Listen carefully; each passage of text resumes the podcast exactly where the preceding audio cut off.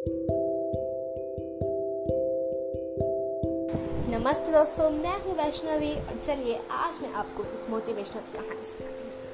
सुनाती हूँ आपको एक गुरुकुल की कहानी जहाँ गुरुदेव और उनके शिष्य रहते थे। आज उनके शिष्यों का आखिरी दिन था। सारे शिष्य काफ़ी उत्सुक थे क्योंकि वो आज अपने घर जाने वाले थे।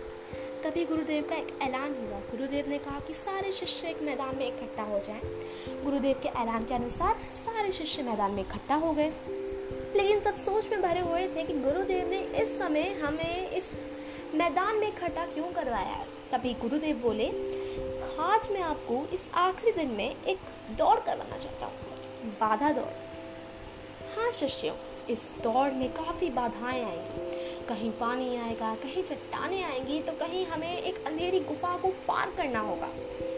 इस दौड़ को जो पार करके मेरे पास पहुंचेगा, वो ही विजेता माना जाएगा। सारे शिष्य उत्सुकता भरी नज़रों से उस बादल दौड़ को देखने लगे और सबने हाँ में हाँ मिला दी। जब बादल दौड़ शुरू हुई तो सारे शिष्यों ने पानी को पार करा, चट्टानों को पार करा, लेकिन जब वो अंधेरी गुफा आई, जब वो अंधेरी गुफा आई, उसमें नुकीले पत्थर पड़े हुए थे तो शिष्यों के लिए उसे पार करना काफ़ी कठिन हो गया, क्योंकि तो नुकीले पत्थर पैरों में चुभने लगे थे। सारे शिष्य एक दूसरे को देखने लगे, लेकिन किसी न किसी तरह उन्होंने किसी को धक्का मुक्की कर कर आगे बढ़े, कोई धीरे धीरे कर कर आगे बढ़े तो कोई जल्दी जल्दी किसी न किसी तरह आगे बढ़ने की कोशिश करते रहे। सारे शिष्यों ने आखिरकार उस अंधेरी गुफा और उस पूरी बाधा दौड़ को पार कर कर गुरुदेव के पास पहुँच ही गए। गुरुदेव काफ़ी खुश हुए। उन्होंने कहा, वाह, तुम सबने इस बाधा दौड़ को पार किया है। लेकिन कुछ शिष्य मेरे पास काफ़ी देर से आए तो कुछ शिष्य काफ़ी जल्दी आ गए। ऐसा क्यों?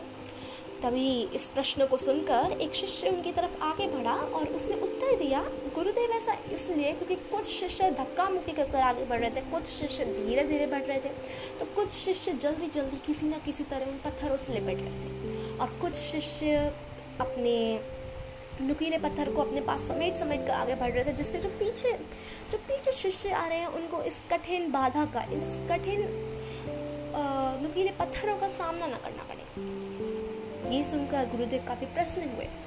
प्रसन्न हुए। गुरुदेव ने उन शिष्यों को आगे बुलाया, जिन्होंने उन पत्थरों को अपने पास समेटा था और पीछे जो शिष्य आ रहे थे, उनके लिए जगह बनाई थी।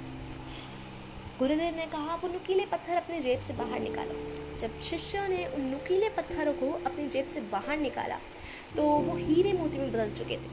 वो बदले नहीं थे। असल में गुरुदेव ने बताया कि उन्होंने ही उन्होंने ही वो हीरे मोती उस, उधर डाले थे। और वो उन शिष्यों के लिए एक उपहार है, जिन्होंने उस कठिन बाधा में भी दूसरों के लिए मदद करना, सोचना बंद नहीं किया।